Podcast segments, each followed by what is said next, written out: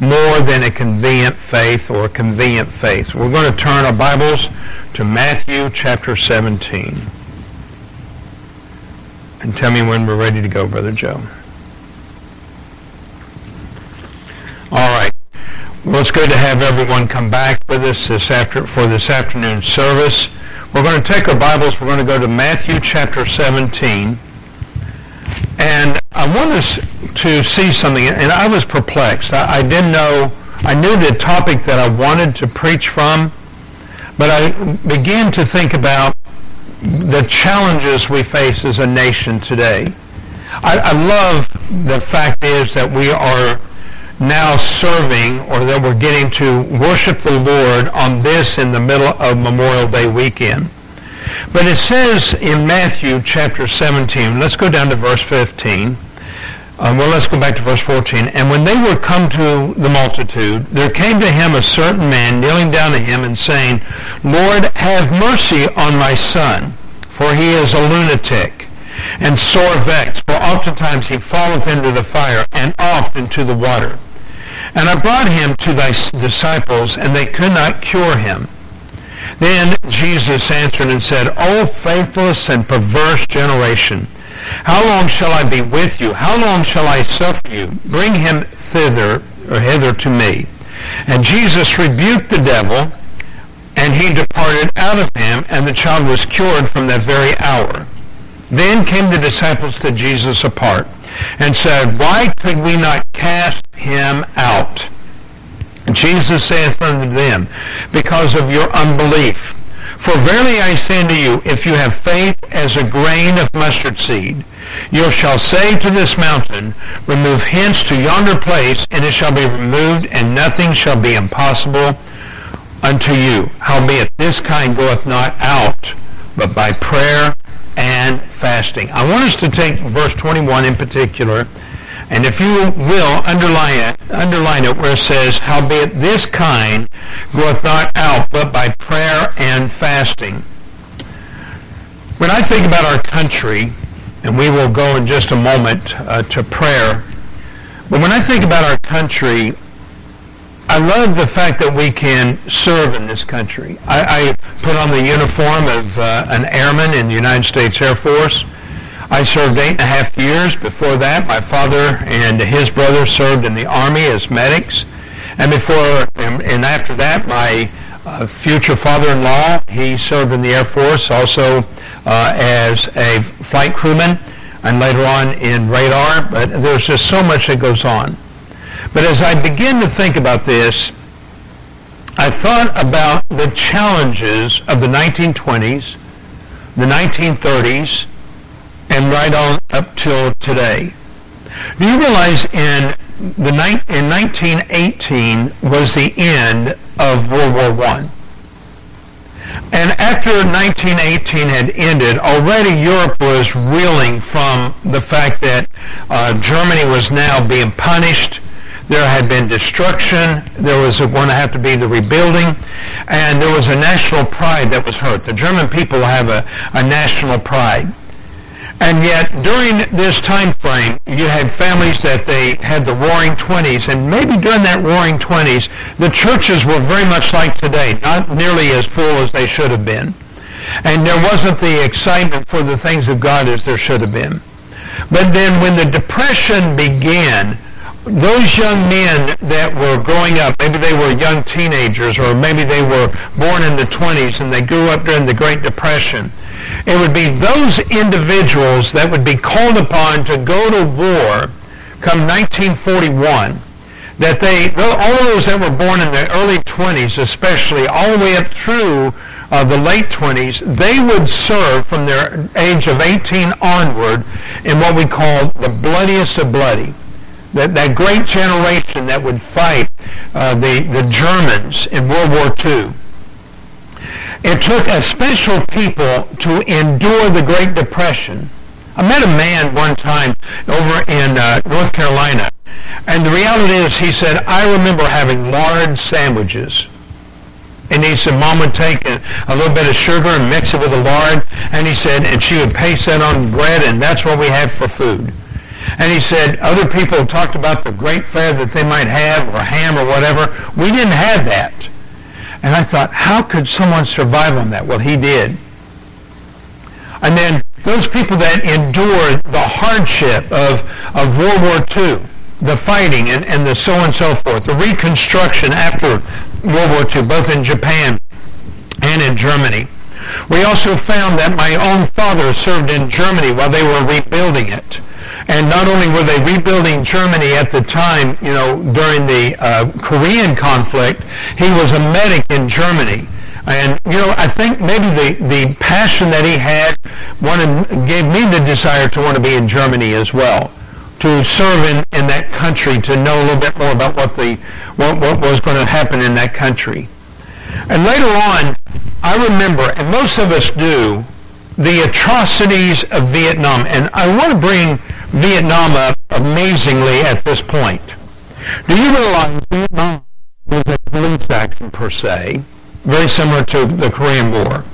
But for the first time, the, the media, and I am dead set against the, the news media, I'll just go ahead and say that I have a problem with news media, because the fact is, is they began to report only the atrocities the Americans were doing. They now didn't talk about the, the war in which kids would have bombs strapped to their bodies and go into the midst of Americans and literally blow themselves up so that they could destroy Americans. And so the reality is, is that all of these things became just, just terrible hardships on all Americans, on all Americans. And yet, when I, I remember seeing the stories, how that when the soldiers came back, they were not welcomed with fanfare. They were welcomed with bottles and hatred and people that were literally spitting in their faces when they came in.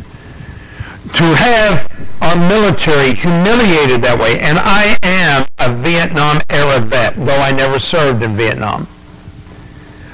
I can only tell you that our country was tainted from that moment on. But then I began to think about something. This is my memorial. But we are facing a time where we're listening to the media and we're listening to television and it's giving our directions. In fact, may I point this out to you? That what our media began to do in the newsroom became the lifestyle of, our, of America today. And so when Jesus says, you have no faith, the reality is, is that you're like the world, and because you're like the world, you have no faith in yourself, nor faith in God, nor anything else.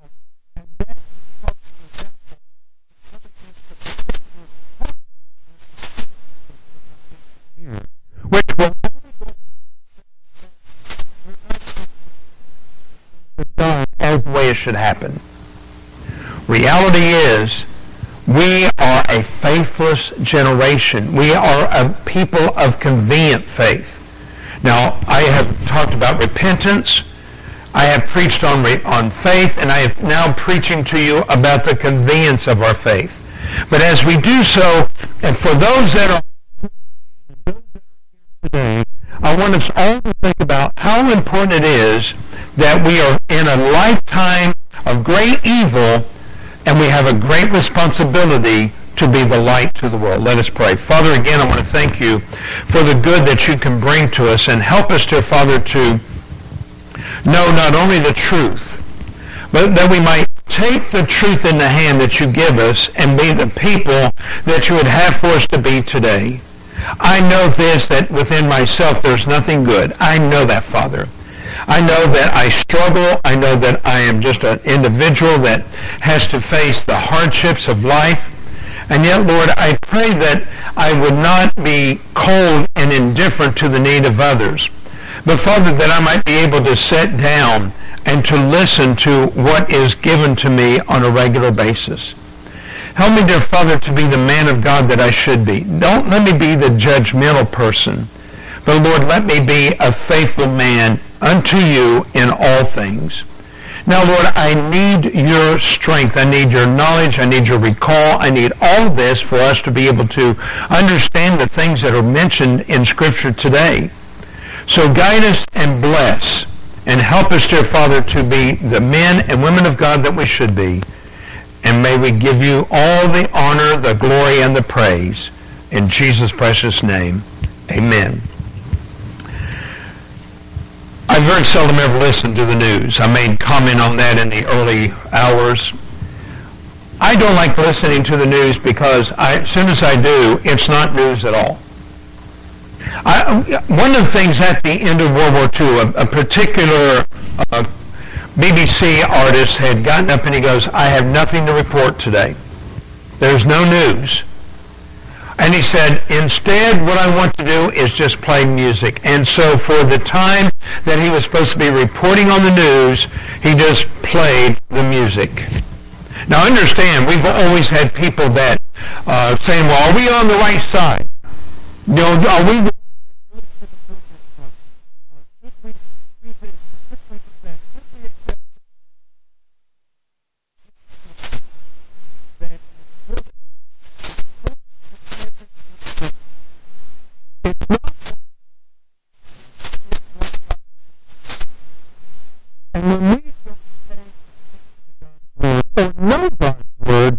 going to be subject to the criticisms of the world. Brother Randy uh, Coffee and myself were talking earlier today.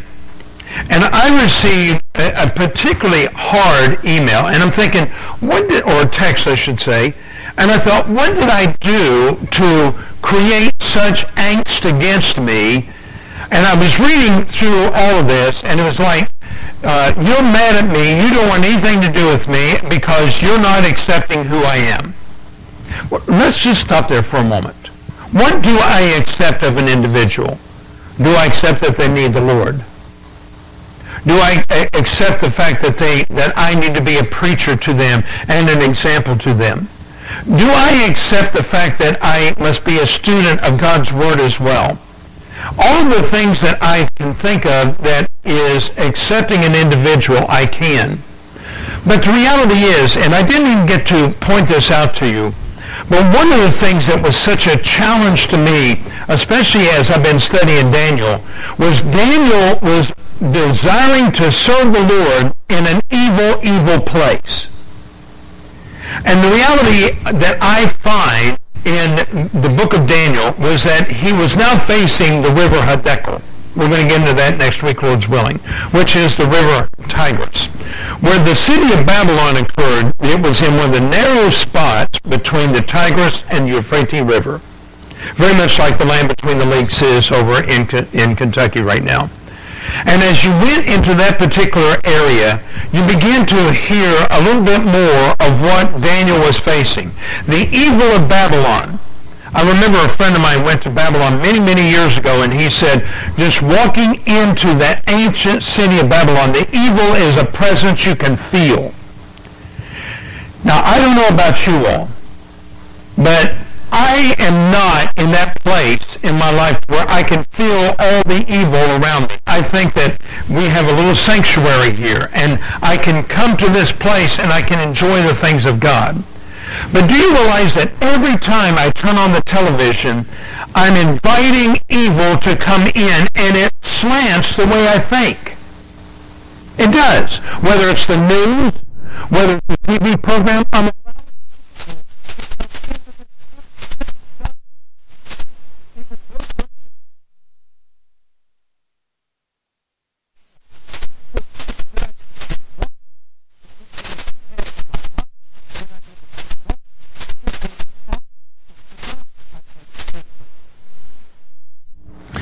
The other thing that occurred was evil.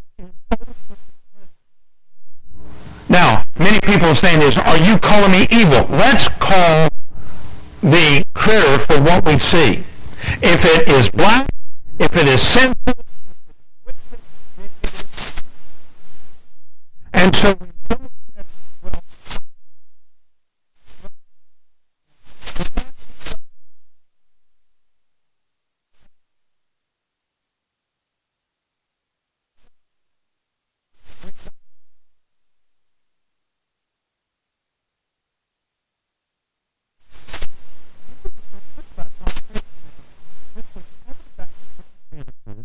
chapter 4, when Cain had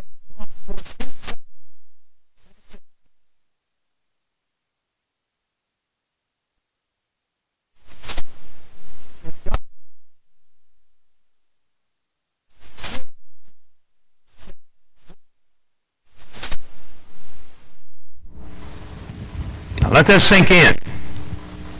I had one of the criticisms that came to me was that because Jesus did not do a public outcry during his earthly ministry,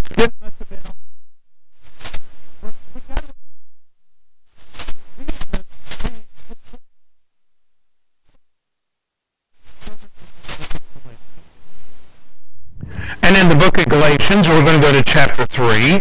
Notice that It speaks of what those folks were going to face. This is going to be the Greeks. And the Greeks understood very little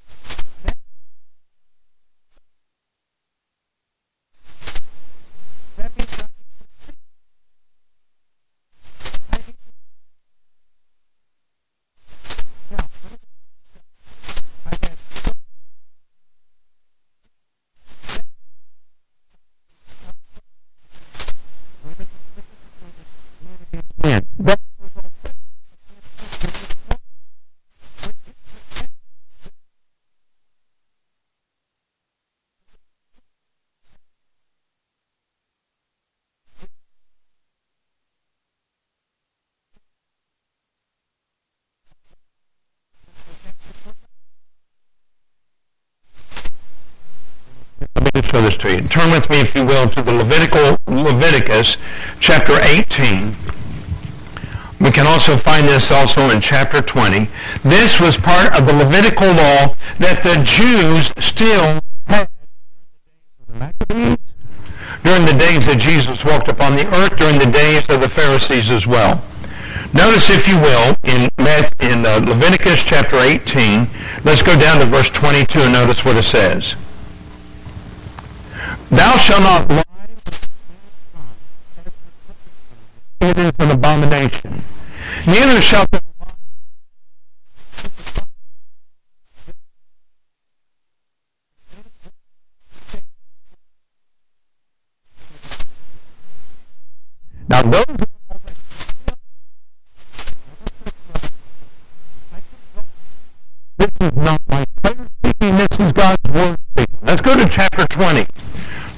It says in chapter 20. And once again, everyone wants to really hate, be, a, be a hater on me because I want to follow what God has to say. Notice what it says. In verse 13 it says, if a man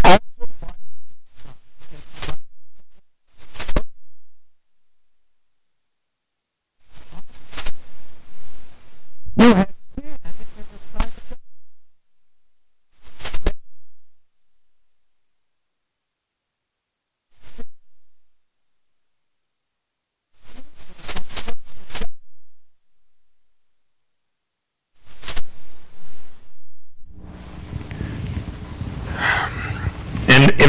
take a wife and her mother it is wickedness.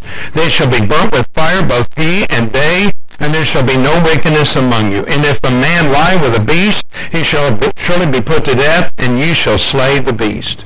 The reality is, is that this is God's word. It's not Mike Prater's opinion.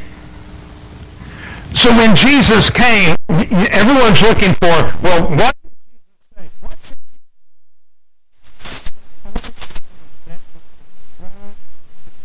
the fact was religious control, not understanding of the grace of God.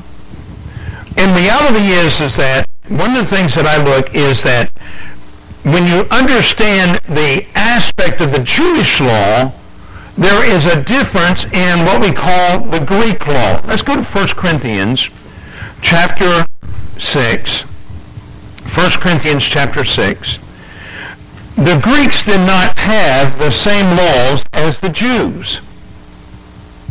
Bestiality was practiced all over the place.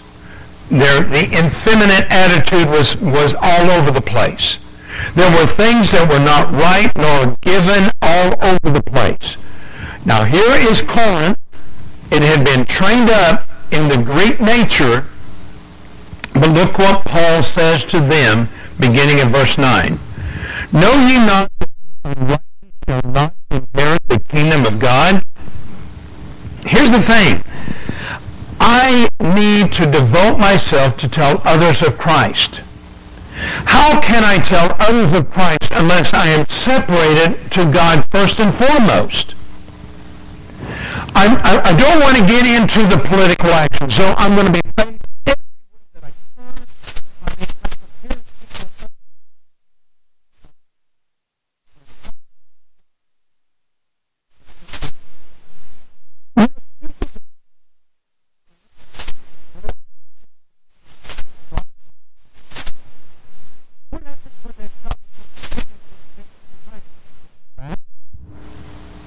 reality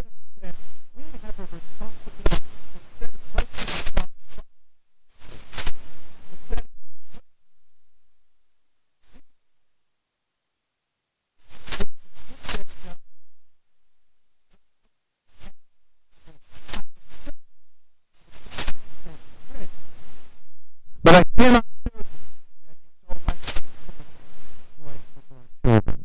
What's happening is people are saying is children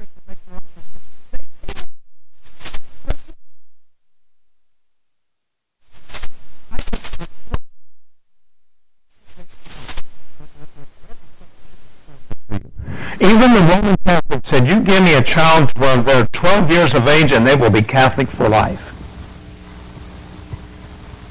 You give me a young child and let me teach them the work ethic. Let me teach them cleanliness. Let me teach them the right foods. Let me teach them the things of God. And I guarantee you those things will be important to them the rest of their life. That doesn't mean that they're going to always do right, but they will know what's right. Let's go on. Be not deceived, neither fornicators, nor idolaters, nor idolaters,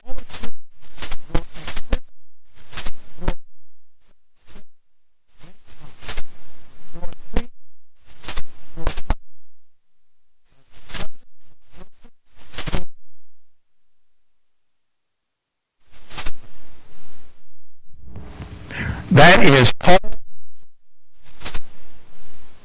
the Greeks, uh, through the, the, and which includes us as well. But look what he says in verse 11. And such were some of you. Do you realize there were drunkards? God saved them. There were thieves. God saved them. There were people that were homosexual. God saved them. As he saved them, he changed them as well. Now that doesn't give me a right to go in and start slamming and start demanding their death or anything else. I'm sorry, it doesn't give me that right. What it gives me the understanding is I need to go into the into the community and tell everyone about Jesus Christ. And as Christ entered in, then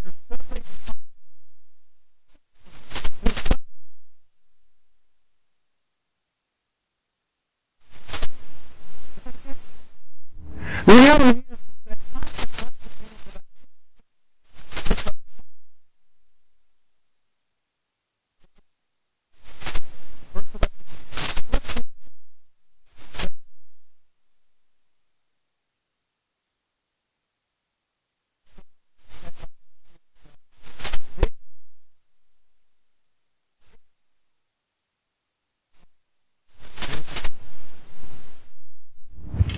me show you what I'm talking about.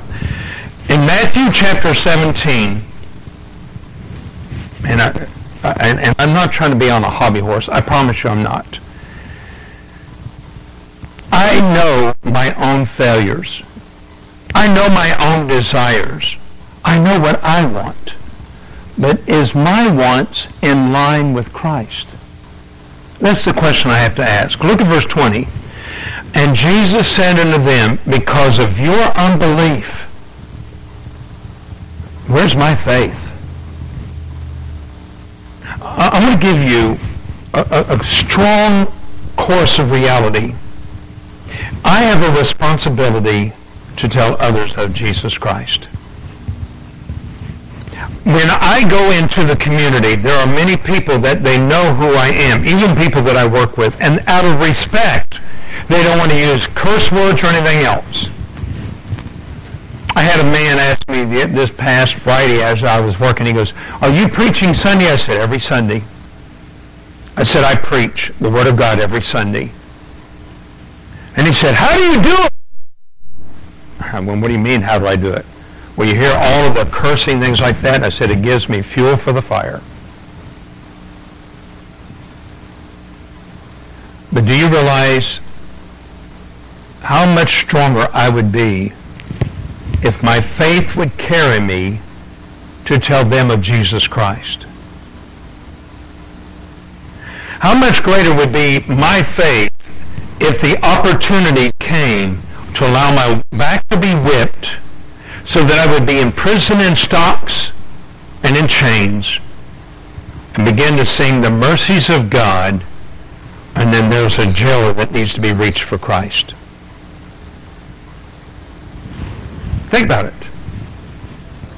Do you realize that if you read the history of the, the, the Christians of the Piedmont Valley, and we're talking about the Albigenses, when they were facing certain death, there would be one person that would go to the youngest child and they would say, either deny Christ or watch the child die. They would not deny Christ and they watch that child die. Then they would go to the next one, deny the man himself and say, either deny Christ or die, and he goes, by God's grace, I shall live. They were willing to give of their life because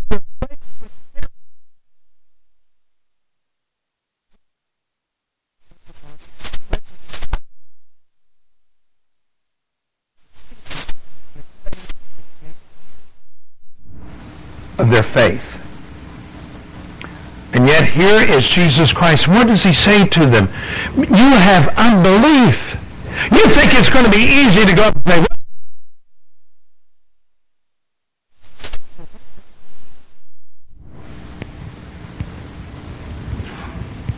Do I have the faith to cast out demons? The answer is no. Should I have faith? According to the Word of God, yes. Wouldn't it be wonderful if at the right time, when the Holy Spirit speaks to me and says, speak against this one individual, so that I might bring cleansing, I would have that understanding right then and there. I preach the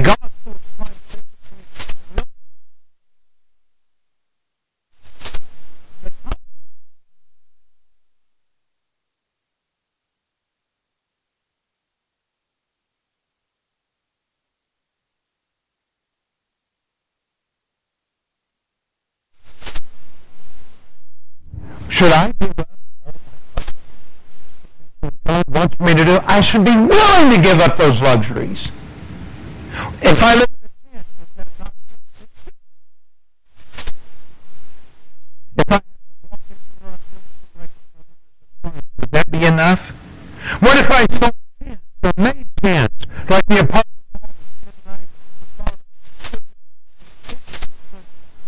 Is that enough?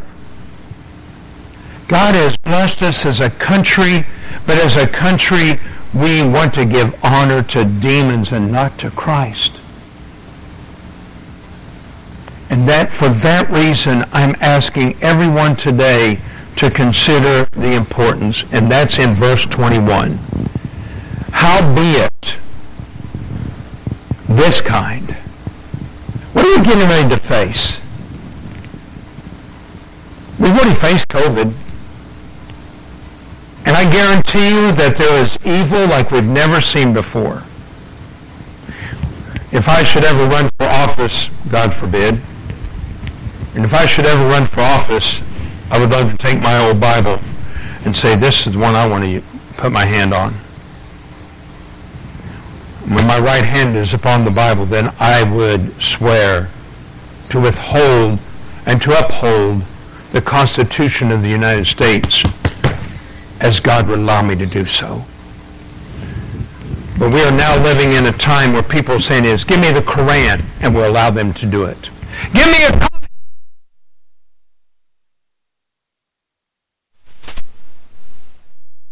One young man literally took the office by placing his hand upon Superman comic books.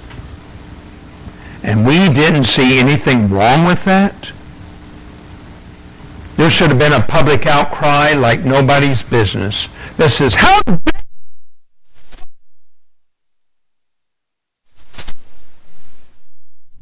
I told this to a, group of people a long time ago. Our Constitution is a wonderful document in the light of the Bible. But take the Bible away and it becomes a condemning document.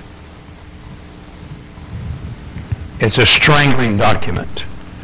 It's a wicked document. And for that reason, we need to spend time in prayer. Wait a minute. And fasting. You know what I discovered a long time ago? When I fast, Satan just, and maybe, maybe it's not even Satan, maybe it's just my mind. I begin to think about all the benefits to myself. Do you realize that when Jesus went into the wilderness, he prayed and fasted for us? When Daniel went and fasted for 21 days, he did it to have an understanding from God. Praying and fasting as Christians, as believers in Christ, should always be, Lord, let me be what you want me to be. I made mention last week that Elisha had such a strong relationship with God that he could pray and literally as he could pray, he could say, Lord, open the eyes of my servant so that he can see what we're surrounded with. And his eyes were opened. How many of us have that kind of faith? Do you realize all I want to pray, Lord, open our eyes to the evil that is in this place. And then open our eyes to the holiness that's in this place. One of the things we're going to see, Lord's willing, next week, Daniel prayed. And as Daniel had his eyes open, a hand touched him and said, I was sent 21 days ago for your benefit. You were praying on the first day. I was sent on the first day. We don't know whose hand it is that's upon him. But that hand was there and he said, and I was sent, but I was withstood. Do you realize that Satan wants to bring charges against you all the time? And it says that he is the accuser of the brethren. And Lord,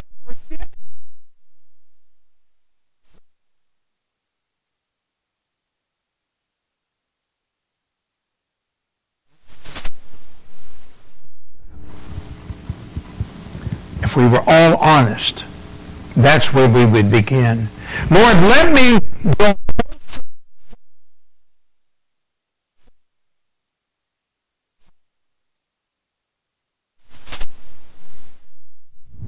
I would be like David in his youth, that I would be like the man of God that I should be.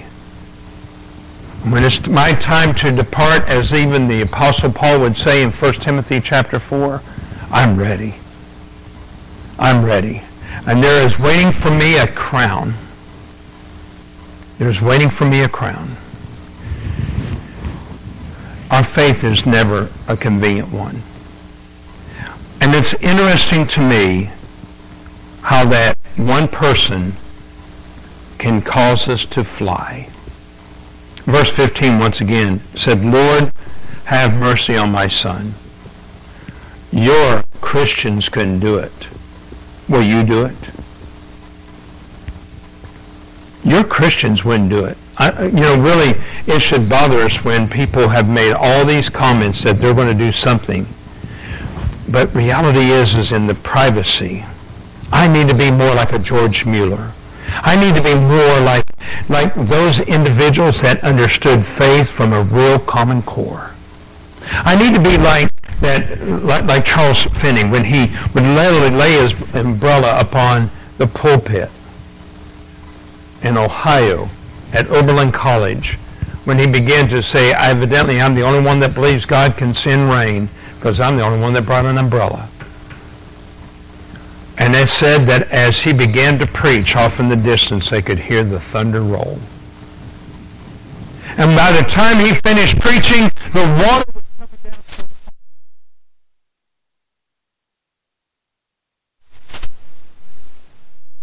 The ground was literally now just pools of water. Do we want that? Where is our faith?